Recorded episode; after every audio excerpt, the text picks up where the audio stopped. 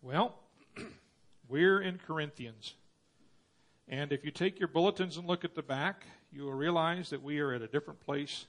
I think that Janine, in her preparation for um, vacation, went ahead and printed that off, and she put down verses that I was supposed to speak on this week. And Ken got so excited last week he spoke on those too. So we're we're a little ahead of ahead of time. Um, title of the message is "Don't Hang Your Dirty Laundry Out for All of the World to See." So, what's the greatest pastime in America?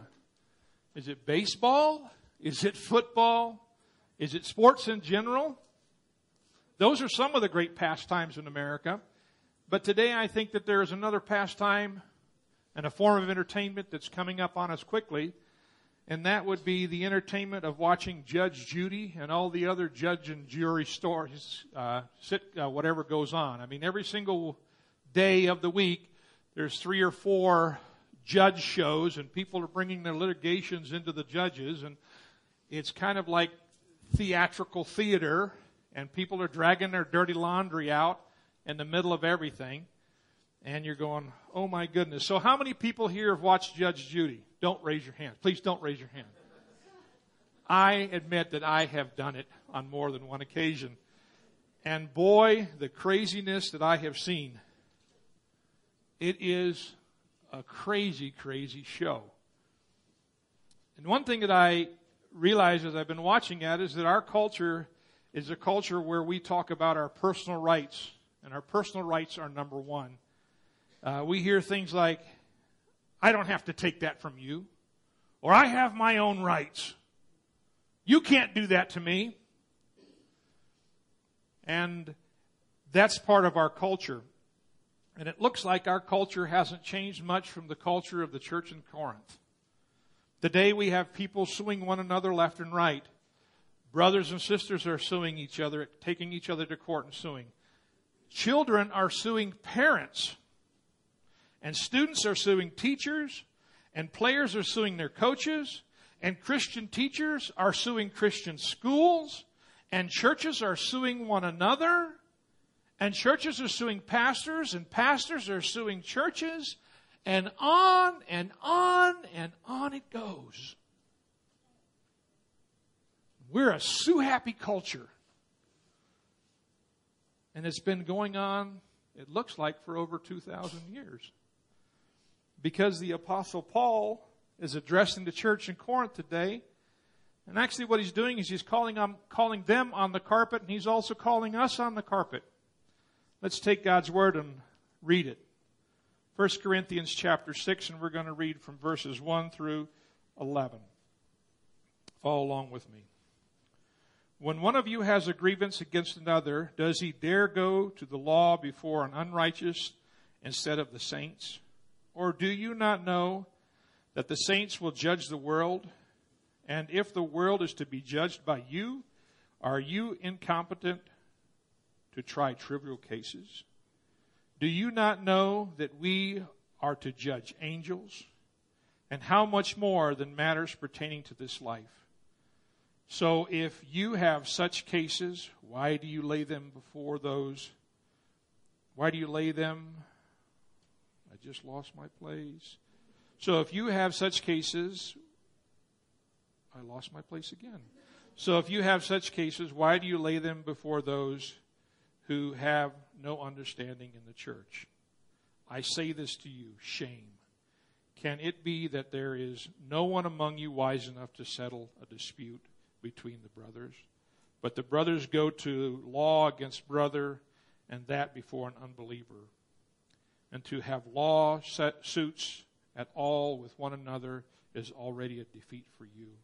Why not rather, rather suffer wrong? Why not rather be defaulted, be defrauded? But you yourself wrong and defraud even your own brothers. Or do you not know that the unrighteous will not inherit the kingdom of God? Do not be deceived. Neither the sexual immoral, nor the idolater, nor the adulterer, nor the man who practices homosexuality, nor the thief, nor the greedy, nor the drunkard, nor the rivaler, nor the swindler will inherit the kingdom of God. And such were some of you. but you were washed, you were sanctified, you were justified in the name of the Lord Jesus Christ and by his Spirit, the Spirit of God. Paul, in writing this letter, is giving us two proposals. The first proposal is this we must settle our disputes in the church, not in the public arena. And we're going to look at verses 1 through 8 in this area. Paul, in this section of Scripture, asks a series of questions of the church in Corinth. And these are the same questions that Paul is asking us uh, about how we settle arguments and disputes uh, in, in, uh, in everyday life. Now, Paul is addressing um, disputes and things that are more related to sin. He's not speaking specifically about uh, things like murder and sexual abuse and stuff like that, that, that obviously the courts have to take care of. As followers of Christ, if we know there is some kind of abuse going on in a family, sexual abuse in particular, we are obligated to inform law, the law officials, because uh, these break the law of the land. And when, uh, when there are laws that are set up by, the, by our justice system and, and our laws that govern this land are broken, we have a responsibility to inform the law and take, let the courts take care of that. But there are so many other things that are happening now today that don't even ever need to go to court. But people are taking other people and dragging them to court.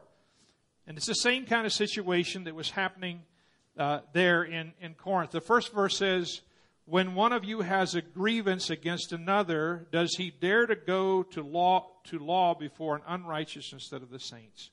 I really like the way the NLT puts it. He said, it says this in the translation. When one of you has a dispute with one another, how dare you file a lawsuit and ask a secular court to decide the matter instead of talking to other believers? Paul is ticked off. He's he is really, really upset. And the reason he's upset is because the church in Corinth is taking their small and petty disputes to the regular courts that are happening. And as they do that, they're giving a black eye to the name of Christ. In Paul's day, the legal hearings were part of an everyday kind of entertainment. They, they would happen commonly in the common marketplaces. Uh, and, and there would be crowds that would gather and listen to what's going on. Mark Krill writes this The courtroom was in the public square of the marketplace. In Athens and in Corinth was undoubtedly similar. A legal dispute was brought before a court known as the Forty. The Forty picked a public arbitrator who had to be a citizen in his 60th year to hear the case. If it still wasn't settled, it went to jury court, which consisted of 201 citizens. And these cases, it was for anything that happened with, say, a money amount of less than 1,000 of today's dollars. And a jury court of 104 citizens for anything more than $1,000. Some juries were as large as 6,000 citizens over the age of 30 years of age. It's plain to see that in the Greek city, every man was more or less a lawyer and spent a lot of his time deciding or listening to cases. Moreover, when someone hauled a brother or sister into court, there they weren't just settling a dispute, they were holding the church itself up in public scrutiny and ridicule. And so Paul basically says in this verse, How dare you? This is a completely unthinkable thing that you would drag one another into a public court for settling a, a dispute among you. And there's a second reason he's upset. The second reason he's upset is, is that is the fact that Paul in chapter 1, as you remember, he calls this church saints, holy ones, set apart for God. And then in, later on in, in chapter 1, he says that they lack no gift in Christ. And in chapter 2, he tells them they have the mind of Christ.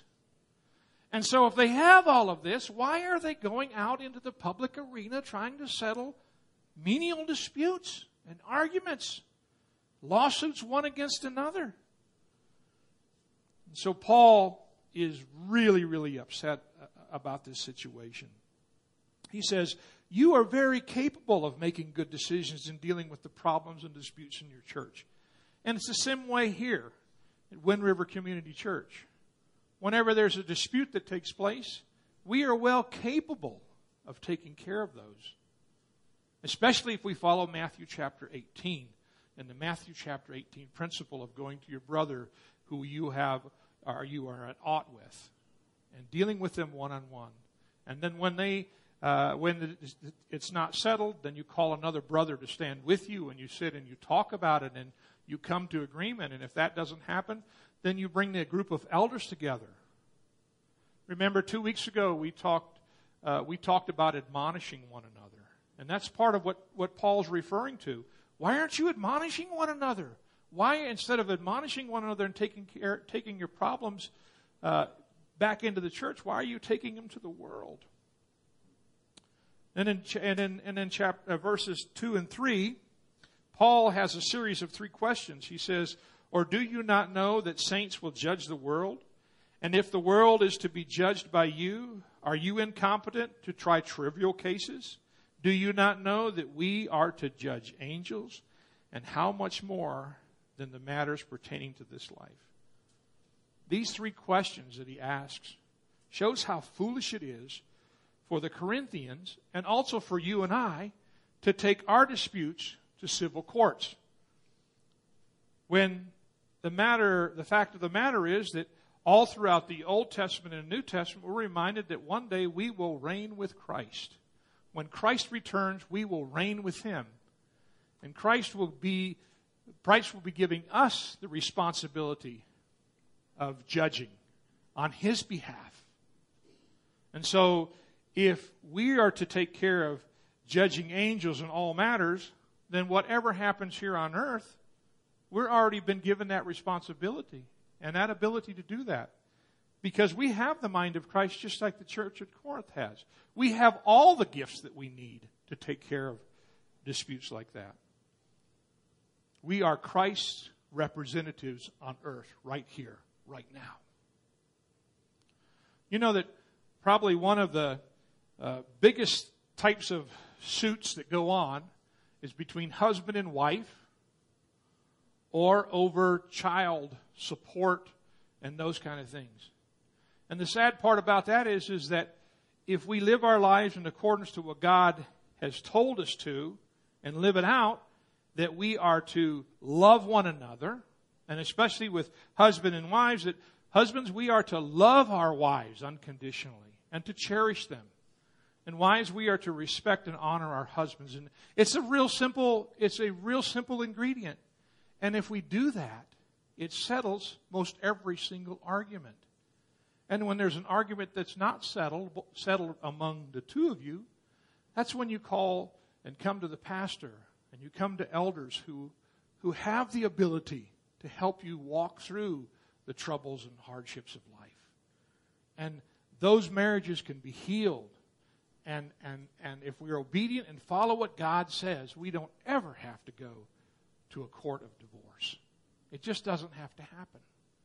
But because we're not willing to do what we're supposed to do biblically, we end up there.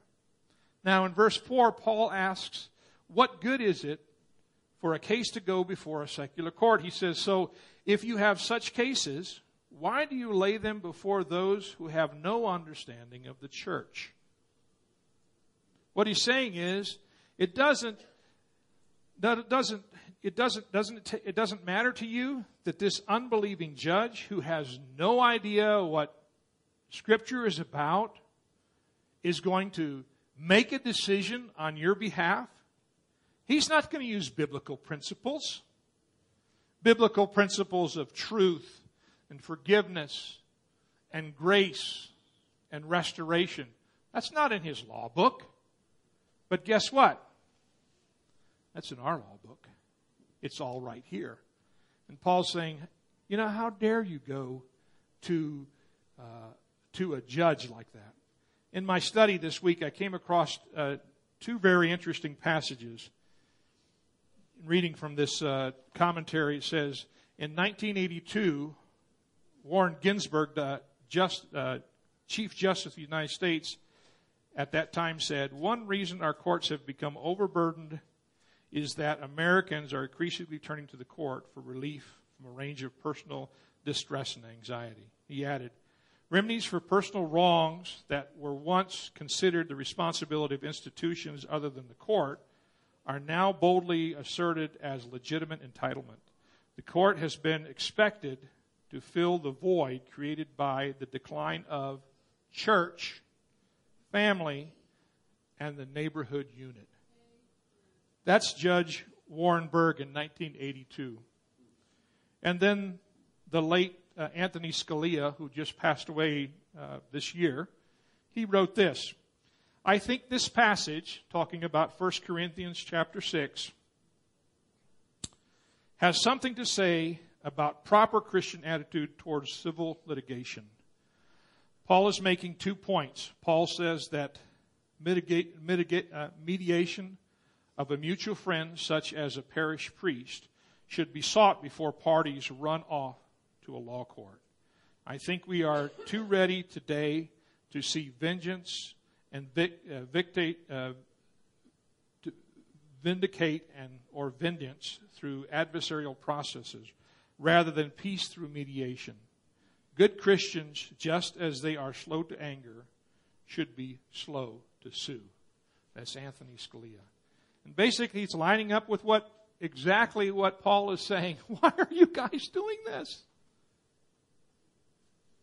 Here in verses 5 and 6, he says, I say this to your shame. Now remember, uh, two chapters ago, he said, I'm not trying to shame you. I'm telling you all these things, and I'm not trying to bring you shame. But now he's saying, right up front, I'm going to shame you guys. Can it be that there is no one among you wise enough to settle a dispute between the brothers? But brothers go to law against brothers, and that before unbelievers. He's basically mocking them. The, Corinthian church was really proud. They thought they had it all together. They thought they were full of wisdom. Remember in the first couple chapters, they're talking about the wisdom of the world, and, and, and Paul was dealing with that. And now, now Paul's going, so you guys are so smart, you can't even settle this among yourselves? Shame on you. Don't you remember who you are? All the things that Christ has given you? And you're taking these things to the public court? Shame on you. Shame on us if we do that. We don't need to hang our dirty laundry out in the, in the court of public opinion because we are well able to care for all of and most every single dispute that ever happens among us. Paul wraps up this section, verse 7 and 8, and he says, To have lawsuits at all with one another is already a defeat to you. Why not rather suffer wrong? Why not rather be defrauded? But you yourselves wrong and defraud er, even your own brothers. What Paul's re- reaffirming here is that you they, us. When we take uh, these things to the public court, we're basically putting a black eye on the name of Jesus Christ. Remember what Christ did? He set aside all of his rights, King of kings and Lord of lords. And he came to this earth and he set up set aside every single right that he had and he died on the cross so that we might have the right for eternal life. Jesus gave it up, all of it. So what's a few dollars? What's a property line? What is that about? Are you taking it to heaven with you? Absolutely not. Shame on us. And shame on the, on the believers there in Corinth. You know, I can think of plenty of reasons why I don't like to be cheated. I don't like to be stolen from. After all, it's money that I have worked for. Hard labor. Even Griff knows that. It's money that belongs to my wife. It's money that belongs to my children. And when I'm, when I'm cheated, they're all cheated too. And after all, if I don't stand up and do something about it, he's going to go do it to somebody else. But that's not what Jesus is asking us to do. He's saying, you know what? Just give it up. It's okay. When April and I were still young and we had our first two children, David and Phoebe, we worked at a Christian institution. Um, we were we were we were caring for um, teenagers, and uh, I was finishing up my seminary work there at a particular seminary, and they had a, a boarding school, and then they had a, a, high school that was connected with it. And um, about eight months into our our time of ministry there, things were going really really good, and things even got better because we found out that now April was pregnant with Abby. And April and I were so excited. And so after about three months of uh, knowing that she was pregnant and she began to show, we thought, well, I guess it's now time to tell everybody that uh, we're going to have our third child. And so I went to my supervisor and I went to some of my friends and I said, man, good news, we're pregnant. Uh, we're going to have our third child. We're so excited for God's blessing. And about two days later, I got a phone call and said, Jonathan, could you come to the office? I need to talk to you. And I said, sure, I'll be there shortly. And I walked in and there was a director and principal and of the school and sat down and uh, they said, so uh, we hear that uh, April's pregnant. And I said, yeah, isn't that good news? And they said, well, we got a problem. I said, really? What happened? They said, uh, well, more like you've got a problem. I said, Oh no, what did I do? And they said, Well, uh, we're going to terminate you because your wife is pregnant. And um, I said, What? They said, Yeah, uh, you can no longer be caretakers of, of the dorm because you'll have three children. And I said, you know, when I came in here and I read the handbook and I read all the regulations and I read all the responsibilities, nowhere in that did it say we were limited to how many children we, we were allowed to have here. They said, yeah, you're right. It's an unwritten rule. And I said, an unwritten rule. What do you want us to do? Go get an abortion? Absolutely not. They said, no, no, we wouldn't say that, but we're just saying that you cannot continue to work here. So I was really frustrated. I picked up the phone.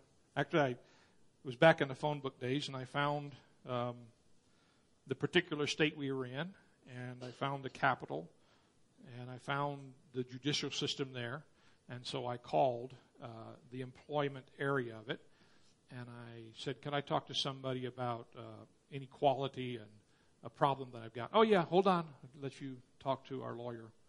So got on and he hold on and I held on, held, held, held, and finally came on and said, How can I help you? And I said, Well, uh, I've got this situation. I'm working for an institution. I'm not going to name the institution, but I just found out today that we're going to be terminated because my my wife is pregnant um, with our third child. And he goes, You what? And I said it again. He goes, Would you please give us the name of the institution? We would like to represent you in court on behalf of you against them.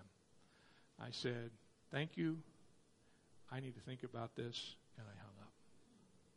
Because what was going on my mind, was going through my mind were these verses of taking brothers and sisters to court. And April and I prayed about it, and we realized that this is a gift that God has given us, and God's going to take care of us. After all, He owns the cattle on a thousand hills. And if He allowed us to get pregnant, He knew for sure that we were going to get fired. And He's not worried about that. Two days later, I got a phone call. Would you come and consider working here? And I said, Praise Jesus, absolutely. But I got to finish out my contract here. And as soon as the last day's done, I'll be packing a U-Haul and headed there. They said, We're looking forward to seeing you. That's how God takes care of us when we follow what He has planned for us. Verse 8 says, So is this uh, this in verse? It, so in these first eight verses, Paul tells us to settle our disputes in the church and not in the public arena. Using the worldly courts only brings harm and disgrace the name of Jesus Christ. The second proposal that Paul lays out to us is we are to live out our new identity in Christ. So in verses 9 through 11, this is what we read, verse 9 through 10, it says, or do you not know that the unrighteous will not inherit the kingdom of God? Do not, do not, do not be deceived. Neither the sexual immoral, nor the idolater, uh, nor the adulterer, nor men who practice homosexuality, nor thieves, nor the greedy, or the drunkard, or the revelers, or the swindlers will inherit the kingdom of God. Here, Paul's pointing out nine characteristics of the things that non believers do. And in particular, he's thinking about these judges that people are taking their menial cases to. They're taking their cases to judges who are sexually immoral, they're idolaters, they're homosexuals, they're thieves, they're greedy, they're drunkards, they're revelers, they're swindlers. None of them will inherit the kingdom of God. And why are you taking your stuff to them? And he's saying, You're different than that. That's what you used to be. Remember? And they're still that way. And so Paul's saying we're to live out in our new identity. In verse 11, he says, For such were some of you. So such were some of you. That's past tense. You used to be like that. But you were washed, you were sanctified, you were justified in the name of the Lord Jesus Christ and by the Spirit of our God. They used to be that way. They're no longer that way. Their lives are different. They're living a different life. We're quick to point out adultery and homosexuality and sexual sin and immorality.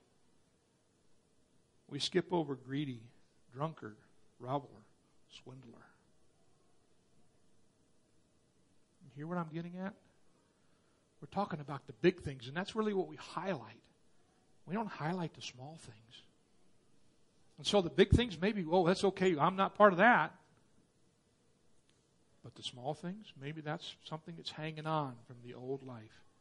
And what Paul's saying to us is, you're not that way anymore. Forget it all. Remember, you've been justified in the name of Jesus Christ and by the Spirit of God. And so Paul closes this section of Scripture by saying, You have been sanctified. You have been set apart. You're different than the world. So don't take your disputes to the world. I have a better plan. God has a better plan. The better plan is His law book, the Scriptures. Take your disputes to the Scriptures. Let brothers and sisters help you work it out so that we stay out of the divorce courts, so that we stay out of the boundary line courts so that we stay out of the litigation one businessman against another, in particular fellows followers of Christ. Let's not be like the church in Corinth. Let's not put a black eye on the name of Jesus Christ here in Lander. Let's love on one another. And let's love on those outside. Let's be willing to be like Jesus. Not hold on to our own rights, but give them up. After all, if we believe that He's the one that provides everything for us, won't He take care of these needs too? Amen. I've got a, got a couple questions I wanted to ask. The first question is these are things for you to think about. Don't raise your hand or answer them. I want to take your phone out and take a picture of them. First one is Have you ever thought about taking someone to court? I have. I just told you the story about it. If I'm in conflict a conflict, who at WRCC, Wind River Community Church, would I seek out to help solve and resolve the situation? Is there someone here? Am I willing to help in resolving a conflict among a brother or sister here in Wind River Community Church? Am I willing to be taken advantage of for the sake of the gospel of Jesus Christ? And the last question is Do I truly believe that God will take care of me no matter what happens. Let's pray. Gracious Father in heaven, we thank you for your word. Thank you for the reminder that we are to take care of matters and disputes among one another here in our own fellowship. Thank you that you say that we have every gift that we need and we have even the mind of Christ. Thank you that you call us saints. Thank you that you say that we are sanctified, we're set apart, we're different from the world. Thank you, Lord, for your example. You went to the cross and you laid down all of your earthly rights and you even laid down heavenly rights on our behalf so that we might be righteous and stand in righteousness before God our Father in heaven. Thank you, Jesus. Oh, glory and honor and praise to you, Jesus. Help us this week, this month, and this year to not hang our dirty laundry out in the public, to bring a black eye and scorn and disgrace from you, Lord Jesus. But help us to love one another, help us to care for one another, and help us to settle all of our disputes under your blood and in your name. Thank you, Jesus.